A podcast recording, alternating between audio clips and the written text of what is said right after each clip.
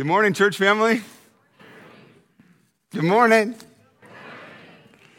Uh, it's good to see you. If we need to add chairs in the coming weeks, that's a good problem to have, right?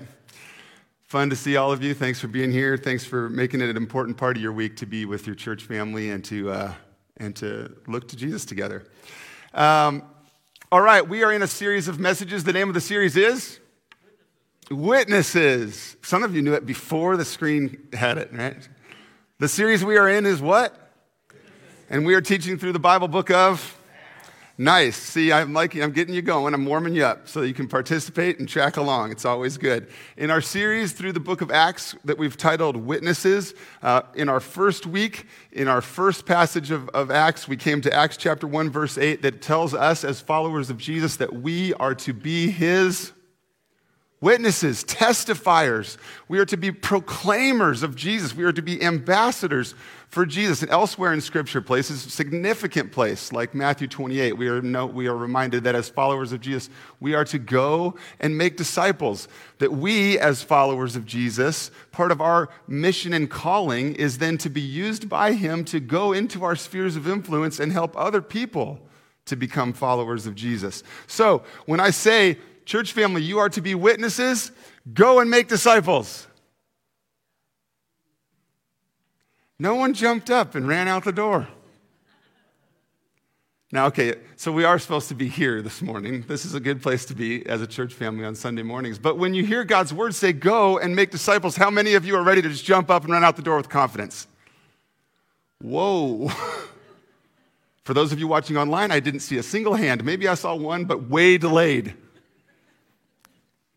No, I, it's understandable.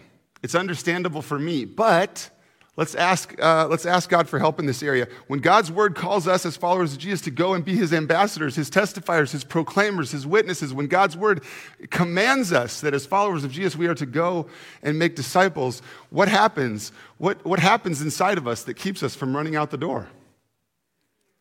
Yeah, I think there's lots of stuff that can go on, right? But I think fear is one of them. I think, I think that sometimes we need to be careful that we don't fear man, humans, more than God. I think there is fear of rejection.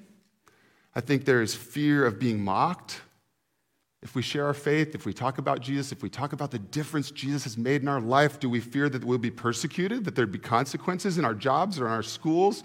Do we uh, fear broken relationships? Does that hold us back? From obeying God's command? Church family, this is in some ways kind of a rough place to start, but let's just, let's just recognize and, and be, on, be okay with being on the same page that these are some of the difficulties that bubble up in our hearts and minds when we hear that we are to be his witnesses. And then let's ask God together what he wants to do about that this morning because I'm going to suggest that as we look to God's word this morning, we're going to learn this that despite adversity, spirit filled witnesses. Bold, We could put that on the screen for me, please. Despite adversity, spirit filled witnesses boldly proclaim Jesus. That's what we want to uh, look for and see what God has for us as we study His Word this morning. So, if you don't already have your Bible out, grab your Bible or get out your device and open your Bible app and turn with me to Acts chapter 4. And in a moment, we will start at the beginning of Acts chapter 4. So, as always, so encourage you to follow along in God's word because, uh, as my mentor said, and he probably got it from somewhere else, we want to keep our finger in God's word. When we come to gather together and hear from God, we want to keep our fingers together in the text, hearing directly from his word uh, to our hearts and minds this morning. So, hopefully, you got your Bible with you and you can get open to Acts chapter 4. So, before we read this morning's passage, Let's just remember a little bit about where we are. If you were with us last Sunday and we studied Acts chapter 3, there was a man disabled from when? Birth. There was a man who had been disabled, who had been unable to walk since birth. And when he encountered the risen Christ through his people, the power of Jesus gave this man the ability to begin to walk again. Not only that, but the, the, the, passage last week in Acts 3 says that he jumped and praised and leaped and, and, uh, and, was, and had a whole new life, had a whole new experience of life. And as a result of that miracle, then, it gave uh, Peter and John, these leaders in the early church, a chance to explain to people what they were seeing. You've seen this miracle. You've seen the power of Jesus raise this, or, or not raise this man from the dead. That happens too. But this man uh, begins to walk again. And so Peter and John get to explain and get to give credit to God last, last week in chapter 3. They get, make sure that people know that miracle, that power is from Jesus. And, and Peter and John then proclaim the gospel of Jesus, that it's, that it's for followers of Jesus that can be connected, forgiven of our sins, and connected to God he, Peter and John proclaimed in our, in our passage last Sunday that Jesus is the promised rescuer. The Jewish people, God's people, had long awaited this promised Messiah, this rescuer who would come and, and change everything. And, and unfortunately, some of these of, God's people were missing that Jesus was the promised rescuer. So John and Peter proclaimed that, that Jesus lived and died and rose again, and he is the promised rescuer, and it's in him, if we repent of our sin and turn to him in faith, that we can have life. And so that's what's leading up to our passage this morning. So then look with me at Acts chapter 4, starting at verse 1. As they were speaking to the people, Peter and John and these other followers of Jesus, as they were speaking to the people, the priests and the captain of the temple and the Sadducees came upon them greatly annoyed because they were teaching the people and proclaiming in Jesus the resurrection from the dead. So, what's going on here is you've got these Jewish religious leaders who have unfortunately missed the boat and, and, and are awaiting this promised rescuer, but have not yet connected the dots that the rescuer is here and that his name is Jesus. And, and not only that, but you have these groups of religious leaders uh, among God's people, some who believed in the resurrection of the dead and some who don't. The Sadducees uh, don't deny, even though the Sadducees were uh, God fearing people believing the scriptures in the Old Testament, they denied that the resurrection of the dead was a thing. And so that's why they're annoyed with what Peter and John are teaching about Jesus. So back to verse 3. So these Jewish religious leaders arrested Peter and John and put them in custody until the next day, for it was already evening. But many of those who had heard the good news of Jesus believed, and the number of men came to about 5,000. Despite persecution, despite these difficulties that the early church now begins to face, the good news proclaimed has God sized results. Isn't that glorious? We saw those God sized results in last week's passage. We see them again here that when the good news of Jesus is proclaimed, God's responsible for responses, and these responses are incredible, and the, and the church begins to grow with Jesus' followers. And the next day, so the next day, they've been, so Peter and John have been thrown in jail. The next day, there's a hearing where they bring John, Peter and John before these religious leaders. So let's look down at verse 7. These leaders inquired of Peter and John, By what power or by what name did you do this? And then, verse 8, then Peter, filled with the Holy Spirit, began to speak. And we're going to get to those words in a, in a, in a couple moments. What, is, what does Peter, filled with the Spirit, say? But I want to stop for just a second and make sure that we're, we're tracking and we're on the same page. Here, here we have this phrase that Peter is filled with the Holy Spirit. Well, if you've been studying with us back in chapter 2, we already studied that the Holy Spirit had arrived and had and empowered followers of Jesus. And if, and if you've had a chance to consider what God's word teaches, I can remind us this morning that the Bible teaches us that upon sal- our salvation, that when you put your faith and trust in Jesus Christ, when we realize that we can't save ourselves, when we turn to God, when we repent of our old ways and turn to Jesus, we are saved. And when we are saved, part of our salvation is that God Himself, by the Holy Spirit, comes to live within us. Fact. If you're a follower of Jesus, God Himself, by the Spirit, lives within you. And so, so why is it referring to, and I always be clear, this is for all believers all true followers of Jesus have the Spirit of God living within them. You don't have to, uh, you don't have to hope for it. You don't have to ask that there's proof that the, the Holy Spirit is in your life. You don't have to ask for Him again. The Holy Spirit lives within you and is never going to leave you. So then, so then, what's up with this phrase that Peter then was filled with the Holy Spirit? Well, it reminds me of other places in Scripture, like on the screen. And we see in Ephesians chapter 5 this command that we, as followers of Jesus, should not get drunk with wine, do not be influenced Do not be under the influence of wine, but rather be filled, be under the influence, be guided by who?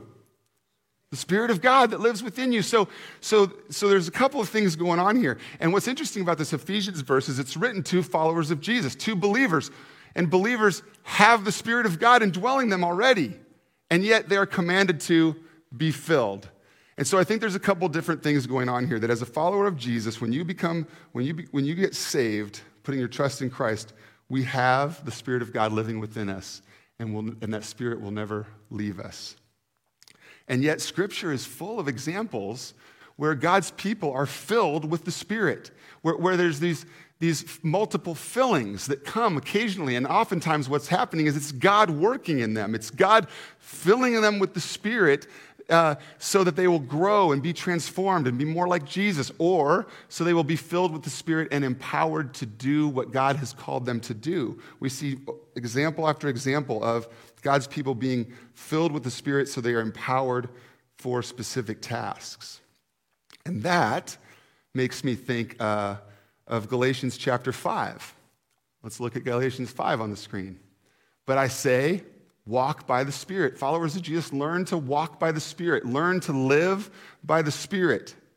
And here's what's going to happen you will not gratify the desires of the flesh, our old selves, our sinful nature, our false idol selves. You will not gratify all that, for the desires of the flesh are against the spirit, and the desires of the spirit are against the flesh. And then that passage, if we look down to verse 19, I'll, I'll read from verse 19. That passage goes on to give examples of the desires of the flesh if left to our own devices, if, if we go our own way, if we rebel against God, if we walk in our sinful nature, then the passage says this Now the works of the flesh are evident sexual immorality, impurity, sensuality, idolatry, sorcery, enmity, strife, jealousy, fits of anger, rivalry, dissensions, divisions, envy drunkenness, orgies, and things like these. I warn you, as I warned you before, that those who do such things will not inherit the kingdom of God. We're, we're talking this morning, I just, I, I, this is kind of like we just paused our passage in Acts when we saw that word filled with the Spirit. And I want to make sure that we're on the same page, that if you're a follower of Jesus, you have the Spirit of God with, living within you. And yet the scripture makes it clear that, that we are to then walk by the Spirit that we are to live our lives in accordance with the Spirit's guidance. And so now in this passage in Galatians 5, we get, we get negative examples of, of, what life looks like when we're left to ourselves and when we walk in our own ways and we walk in our sinful nature and we allow our false self, the things we've created about ourselves and what's important to us and where I get my identity from and where my worth is from. If we do all of that, it leads to the things I just listed.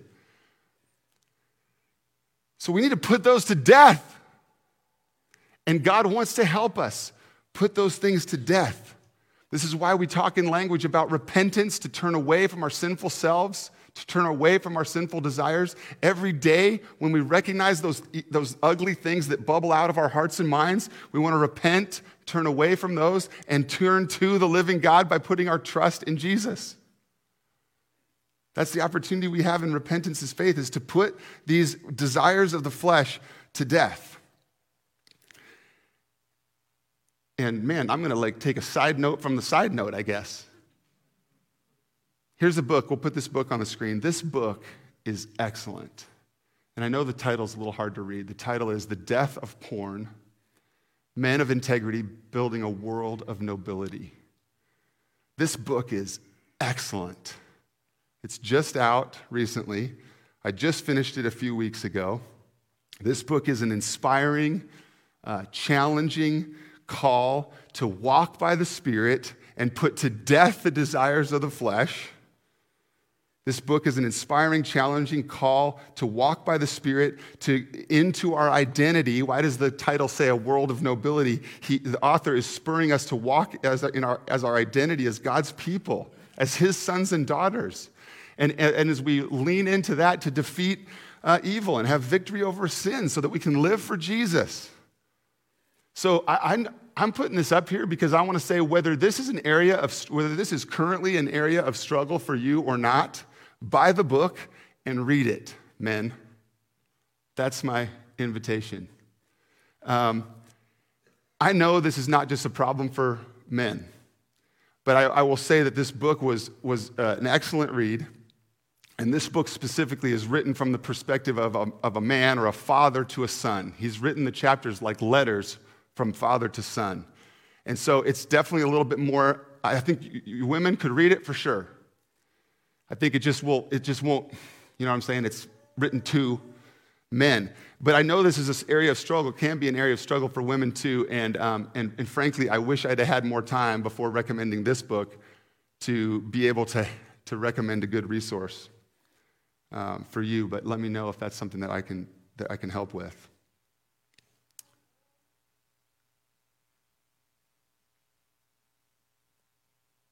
Our culture might be trying to impress the idea that this is just okay. Our, tre- our culture might be trying to say, hey, everybody does it. No big deal. But, church family, please don't let that creep into the family of God and into your relationship with Jesus. I fear that even in the Christian community, this is becoming an acceptable sin. Huh? Not sure what to do with about it, so we'll just let it go. No, fight like hell. It's hell pushing into your following Jesus, so fight it like hell. Sorry for yelling. This is a hard topic. And it's destroying followers of Jesus, and it's destroying marriages, and it's destroying lives, and we need to fight it like hell. But I said this book was inspiring and encouraging. And I'm in it. I'm in it. This book will have some kick in the pants for you. But what's awesome about this book also, when you men grab it and read it, and it's not that long, you can do it.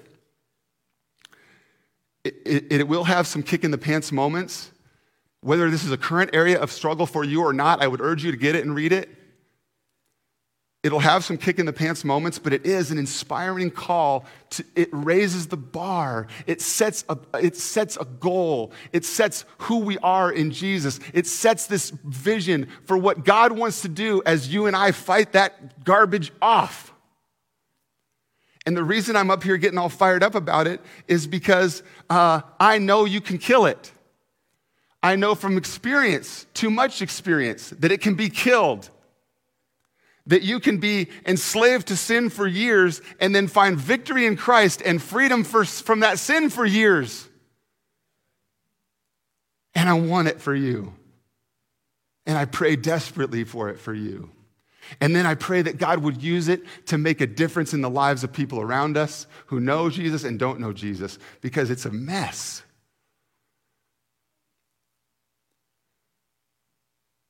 That was a long side note to a side note. If I didn't mention it, buy the book and read it. okay. It's okay? Thanks, brother. I'm going to take a drink before I keep yelling.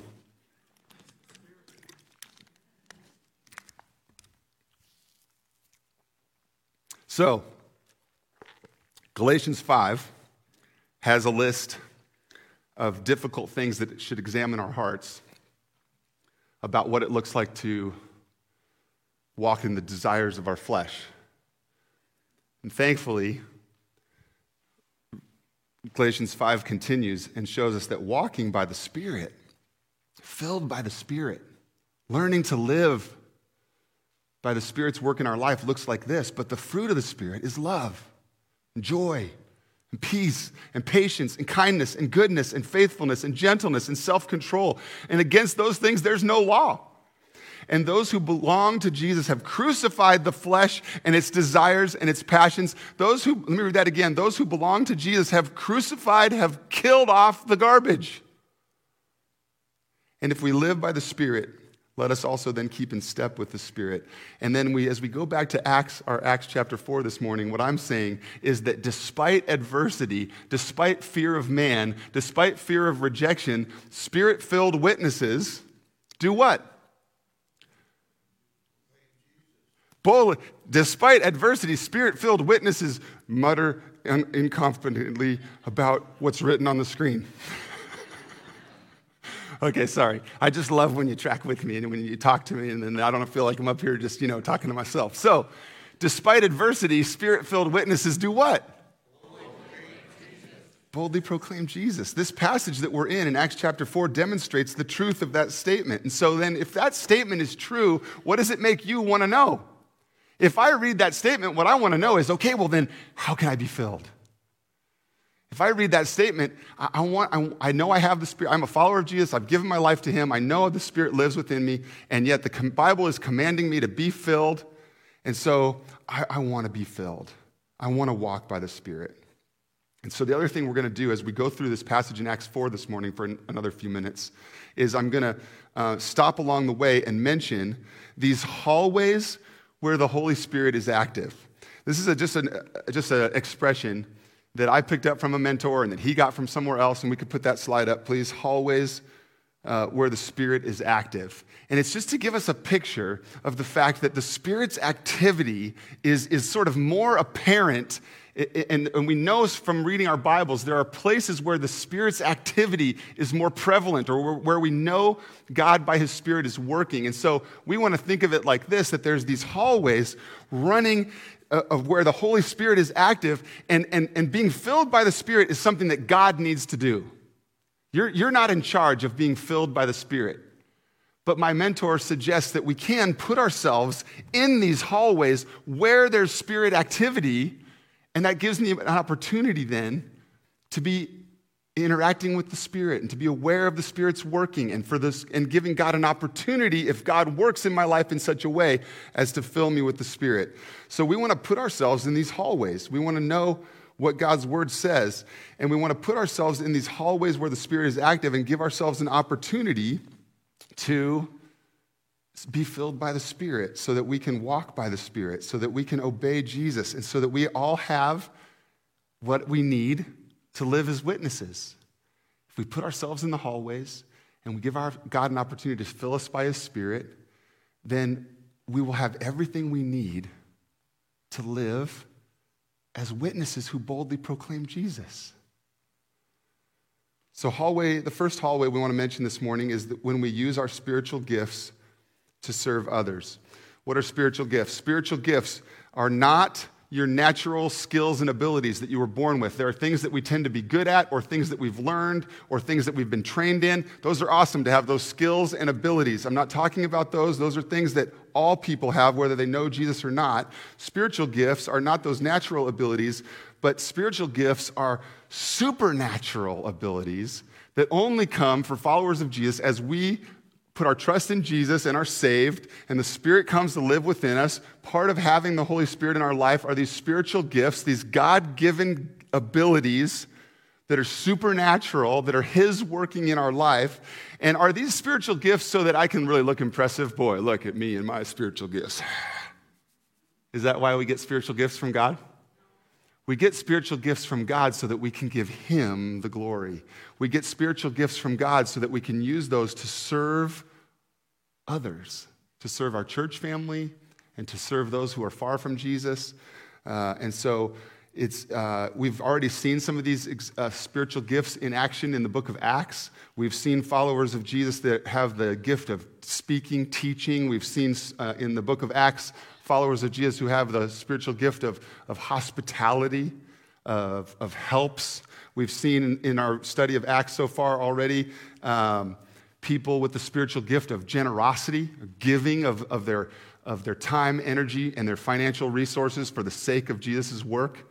Uh, these are all spiritual gifts that we've seen in action already. If you're more curious, you can jot down Romans 12, 1 Corinthians 12. You can go to those places in Scripture later and you can read more about some of the spiritual gifts. You'll, he- you'll hear things like mercy is a spiritual gift, leadership, wisdom, faith, encouragement if, as, as a follower of Jesus, you have the Spirit living within you and you have a spiritual gift or more that are for you to share with others for God's glory. And, and you'll discover, probably, if you haven't already, what that spiritual gift is. Here's one thing I always encourage people I wouldn't worry too much about what your gift is. Just jump in and serve. Just be yourself with God living in you and God wanting to live the life of Jesus through you. Just jump into life and serve other people. Do, do what comes natural, do what you feel God telling you to do. Begin to find a place where you can serve and care for the church family. And I think what you'll discover, or other people will help you discover, is I see this at work in you. I think you might have the spiritual gift of. So, so don't worry too much about what it is. Just jump in and serve God by serving others. Uh, where are you using your gift, church family? Where is your spiritual gift being put into action in our church family or in our community or in the world? Where is, has God gifted you and called you to serve and make a difference for Jesus? Uh, there are opportunities everywhere. There are opportunities here in our church family where, where uh, the right people are needed. Uh, it's such a blessing to continue to see new faces every week here at Faith Church and greet you and welcome you. And, and, and we're glad that you're here and that you want to follow Jesus with us. Those new faces, those new families come with youngers. Youngers mean that we have opportunities, church family, to go over in that room over there and hold babies. You're needed, and that's a significant role. Uh, Pastor Matt this week wondered aloud if we need uh, people to serve as toddler wranglers. I'm sure he meant that in the most positive sense, right? Right, Matt? It's a joyous job, toddler wrangling. And uh, and, and on and on, right? We, we have ushers who serve behind the scenes here on Sunday mornings and make it possible for us to gather together. There's musicians and vocalists that work with Pastor Matt to help us lift our voices in music worship. We have, uh, we, have already seen Pastor Jacob here earlier talking about his team of people that, that care for, that show their care for our junior high and high school students. Um, he, Pastor Jake this morning talked about our facility team. Our facility team is kind of already in place, but we're looking for lots of you to get online and fill out that facility helper form if you're just uh, available occasionally, uh, have a skill, don't have a skill, just willing to work, help with a project as they come up. We're looking for that kind of help. Uh, we have hospitality teams that, that provide food and coffee for Sundays and for special events. And, and I can't possibly mention all the places where God would love you to use your spiritual gifts to serve our church family or to serve Dallas or to serve the world for the glory of Jesus. So, so look for those opportunities, ask around for those opportunities, and jump in, and you'll be putting yourself in a hallway where the Holy Spirit is active. Many of you are serving. We're thankful for you. Uh, many of you are serving in multiple areas, and, and, I, and I love it, and we're thankful, and yet you kind of wish it wasn't necessary because many hands make light work, right? There's a spot for everyone. Every role is significant. God uses every uh, role, small or large, up front or behind the scenes, to, to work so that His people can, uh, so that people can hear the good news of Jesus. So there's a spot for you. Um, don't assume there's nowhere for you to serve. Don't assume that you don't have a, uh, something to offer your church family. Let us know if we can help you um, find a place to serve, use your spiritual gifts, put yourself in a hallway where the Spirit is active. So, despite adversity, spirit filled witnesses do what? Boldly proclaim Jesus. So let's now finally, man, it was a cliffhanger. We heard that Peter, this early leader in the church, was filled with the Spirit, and then I just trailed off and I went on all these tangents. So let's see how Peter put his Spirit given gifts into action for God's glory. Look with me at verse 7 to remind us what was happening. The Jewish leaders inquired of Peter and John, By what power or by what name did you do this? And then Peter, filled with the Holy Spirit, said to them, rulers of the people, and elders. If we are being examined today concerning a good deed done to a crippled man, by what and by what means this man has been healed, Peter, filled with the Holy Spirit, in verse 10 says, Let it be known to all of you and to all the people of Israel that by the name of Jesus Christ of Nazareth, whom you crucified, whom God raised from the dead, it's by him, it's by Jesus that this man is standing before you well, walking, leaping, praising. Amen? Peter proclaims it's by Jesus that this, this, this uh, man disabled from birth is now walking again. Verse 11 This Jesus is the stone that was rejected by you, the builders, which has become the cornerstone. And there is salvation in no one else, for there is no other name under heaven given among men by which we must be saved. The gospel is the spectacular good news that God rescues sinners through Jesus. Earlier, we lifted our voices in song and sang the words, Our hope is built on nothing less than Jesus' blood and righteousness. The gospel is the spectacular news that God doesn't leave us stuck in our sin, but He sent the promised rescuer to come and get us, to make a way for us to be reconciled with God, to be put forgiven of our sins, and be made right with God and adopted into God's family. And Peter said there in verse 12, There is no other name than Jesus under heaven by which you can be saved. It's by the grace of God that we are saved. It's not by our efforts, by working, by striving, by matching up. It's by grace that we are made right with God and, church family, and it's the grace of God that carries us forward in the life, uh, in living the Christian life.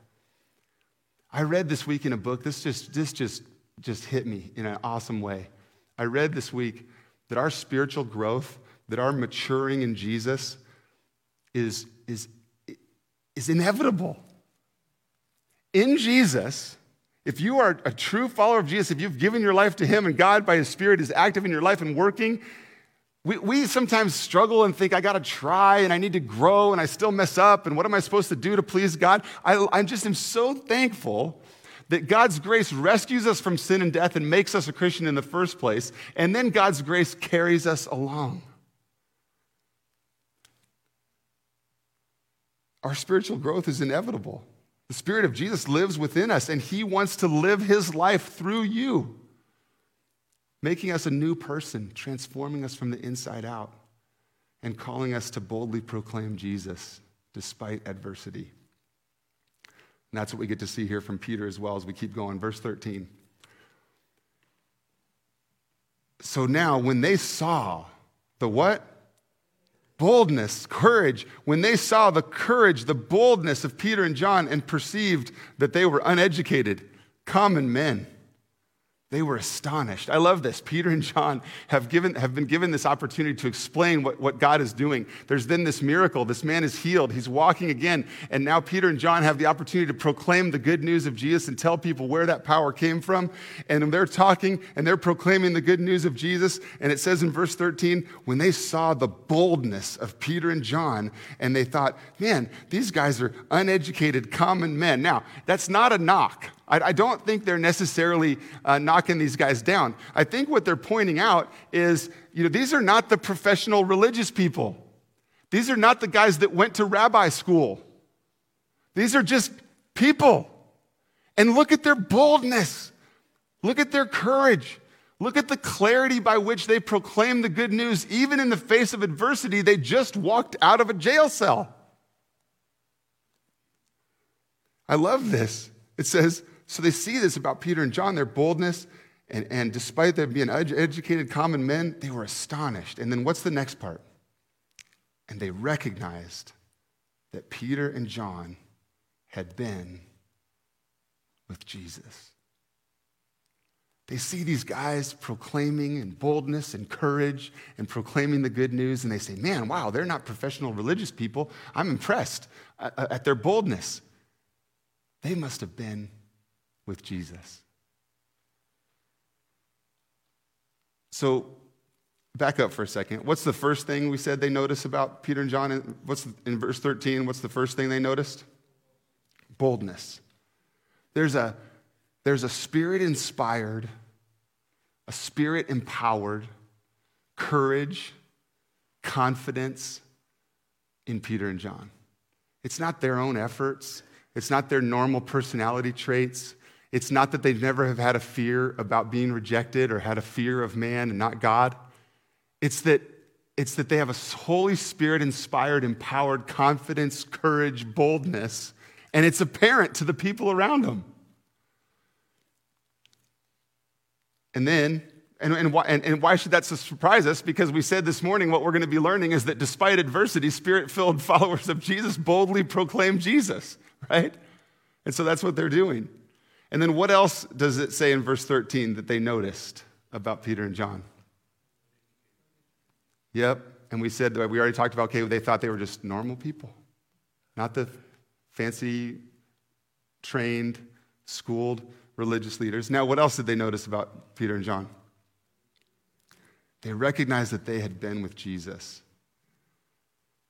I, I, always, I always read that verse and I'm so inspired. I think it's so cool. Like, I'm, I love that they noticed that about Peter and John and said, wow, they must have been with Jesus. And then, of course, it makes me ask a tough question of myself What do people see when they look at me?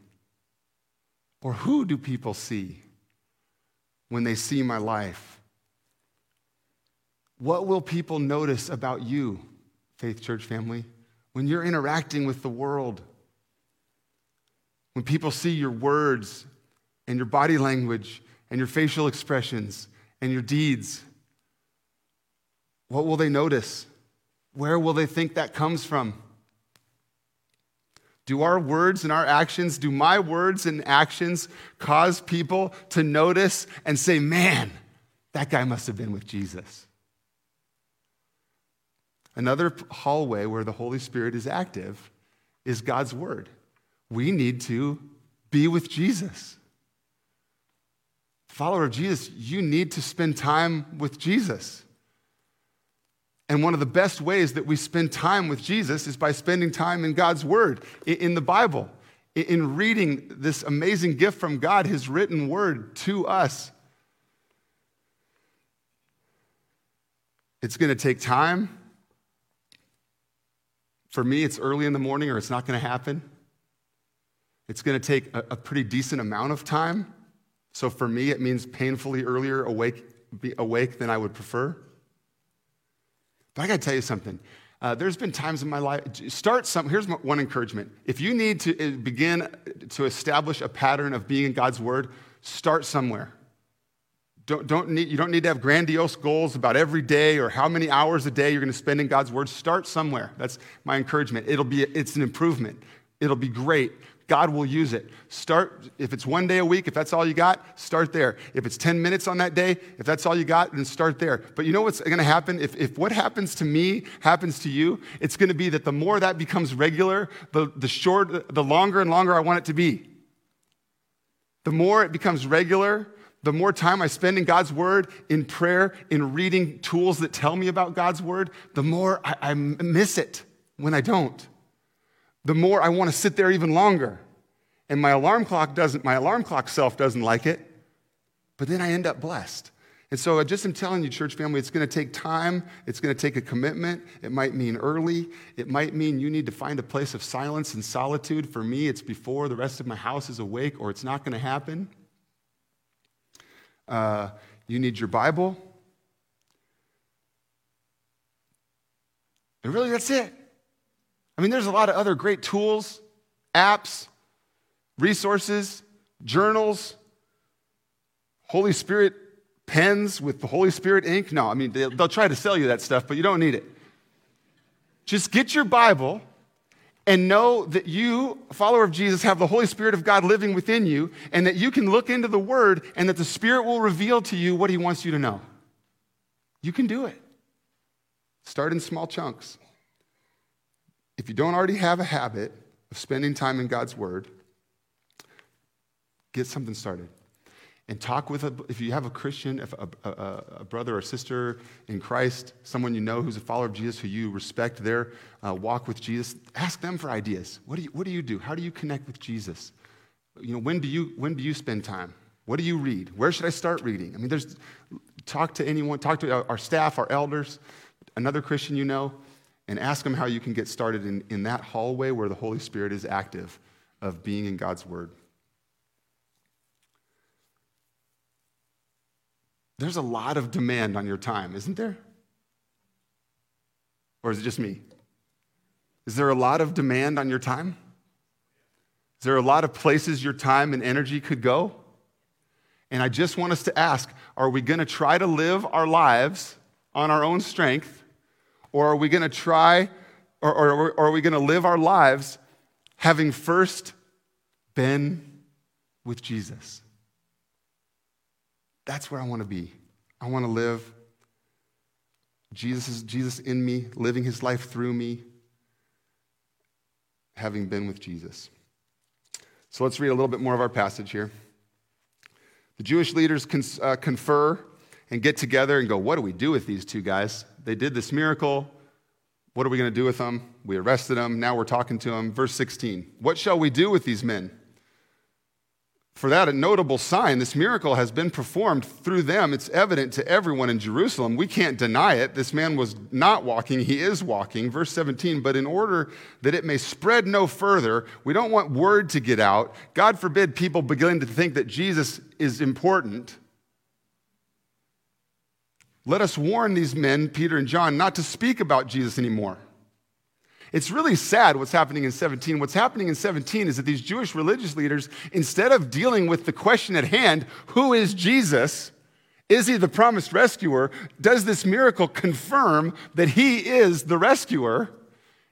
And sadly, in verse 17, these Jewish leaders don't even deal with the question of Jesus and his message they go, man, this, this is going to cause problems for us. We're the religious leaders. We don't need people thinking too much about Jesus. We don't want, we want to control public opinion. So, hey, Peter and John, don't talk about Jesus anymore.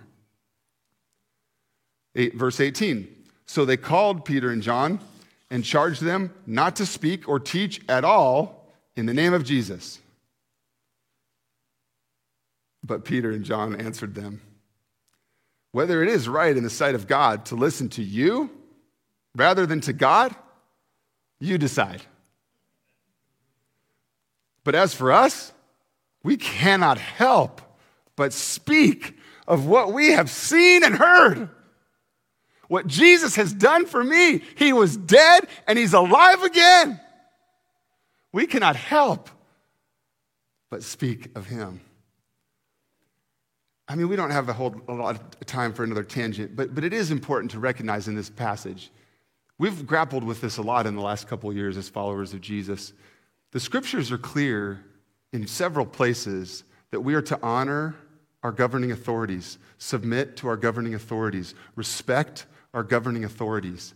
And there's plenty of times in which I think that is a Christian's call our responsibility. The Bible is clear that all authority has been given by God, that all the authorities in place in our culture, governing, you know, uh, political, government, etc., are put in place by God. And so there's times when we are to honor, submit, respect. But here's an example that we just read of there are times that come when the authorities say something that stops the gospel of Jesus from being proclaimed. If what the authorities are saying is, you can't teach Jesus, or if the authorities over us are saying something that goes explicitly against something that God commands in this book, then, we, then, then there are times when we follow Peter and John's example in this passage and say, whether it's right in the sight of God to listen to you rather than God, we're going with God. Verse 21. And when they had further threatened them, they let Peter and John go, finding no way to punish them because the people, for all, were praising God for what had happened. For the man on, this, on whom this sign of healing was performed was more than 40 years old. We should have said that last week, right, when we learned about his healing. So when they were released from jail, they went to their friends and reported what the chief priests and elders had said to them. so, so Peter and John get thrown in jail, get out of jail, come back to their friends, and tell them, hey, you'll never guess what they said. They think they, they told us not to preach Jesus. Verse 24. And when the rest of these followers of Jesus heard that, they lifted their voices together to God. What could we call that? What's lifting your voices together? Prayer. These followers of Jesus hear from Peter and John what was said to them. They go to prayer and so they begin to pray, and, and, and what do they pray? They pray, Take away the persecution, Lord. This is too hard. We are fearful. Make our lives easier. Is that in there? I didn't give you time to read it, but that's not in there. That's why we keep our finger in the text. That's why I was just goofing to see if we're paying attention. They, Peter and John come back and say, Hey, you guys, guess what? They told us not to preach Jesus. And so the people go to prayer and they don't pray those things. We're afraid, make it easier, God, this is too hard, we don't need persecution. No, that's not what they pray. They, they recognize, oh, really? The leaders don't want us to be bold? The lead, leaders don't want us to preach the gospel of Jesus? Okay, verse 29. Here's what we're, and now, Lord, their prayer, look upon their threats and grant to your servants to continue to speak your word with all what? Boldness. They don't want us to be bold? Okay, let's pray to be bold. They told us we can't preach Jesus? Okay, let's pray for courage to preach Jesus. Hallway, that's another hallway where the Holy Spirit is active, is prayer. Romans 8 tells us that when we don't know what to pray, the Holy Spirit of God intercedes for us. When we go to prayer, when we decide to pray, it's a place where the Spirit is active. When we serve and use our spiritual gifts, the Spirit is active in our spiritual gifts. When we uh, gather with other believers, the Spirit is active. When we read our word, which, which, which was written by God through His Spirit, Going to our word is a place where the Spirit is active, and now we're just reminding each other that prayer is another place where the Spirit is active. And we already talked about prayer a lot a couple weeks ago, so you can go back and check out that sermon if you missed it. Um, two weeks ago, we talked a lot about how we as a church family, how we as individual, individuals can grow in our prayer life and become a people who pray, become a church family of prayer, how we can breathe in God's word and breathe it back out to God in prayer. But prayer is another place where the Holy Spirit is active, and we have an opportunity to put ourselves in these hallways that God might fill us by His Spirit so that we would have everything we need to live out our call to be witnesses, testifiers, disciple makers. So we're just going to read the rest of the passage and then I'm going to close in prayer. As we read the rest of the passage, notice that God's people, notice this about God's people. In the face of persecution, in the face of suffering, in the face of rejection, in the face of being told not to preach Jesus, as we finish the passage, just notice they, they don't give up. They don't run for the hills. But filled with the Spirit, they don't shrink back, and rather they pray for boldness. Verse 29. And now, Lord, look upon their threats and grant to your servants to continue to speak your word with all boldness. While you stretch out your hand to heal, and signs and wonders are performed through your name, uh, through the name of your holy servant Jesus. And when they had prayed, the place in which they were gathered together was shaken, and they were all filled with the Holy Spirit. And they continued to speak the word of God with boldness. Father in heaven, thank you for the opportunity to study from your word this morning. Father God, I pray, uh, I pray that you would make us a people of your word and a people of prayer. I thank you for my church family who um, make it a priority in their week to, to gather together, to encourage one another, to point one another to Jesus, to put ourselves at your feet by hearing your scripture preached. Oh God, fill us with your spirit again and again. We know that as followers of Jesus, you live within us and you're not going anywhere. And yet, as Ephesians 5 urges us to, we want to be filled. So fill us again and again. Help us to be changed and transformed more into the image of Jesus. Help us to be um, filled with your spirit so that we can live out your life in our spheres of influence. God, help us to be disciplined in spending time in your word, that hallway where the Spirit is active. Just help us to be disciplined to spend time with and serving your people, where the Spirit can be active in our spiritual gifts. God, help us to be disciplined in prayer, where your Spirit is active. And God, I pray about Faith Church, the people, each person of Faith Church. I pray that the world would not be able to miss the fact that we have been with Jesus. I pray that when people see us and hear us and interact with us, they would know we have been with Jesus and that it's because of you we live. So help us to be humble and dependent upon the Spirit so that you get all the glory and honor. And as we're filled by the Spirit, give us confidence that you are working in us and through us. As we are filled by the Spirit, give us that Spirit inspired, Spirit empowered courage to proclaim Jesus, boldness to point people to new life in you. God, may Faith Church be the good news people. In His name we pray. Amen.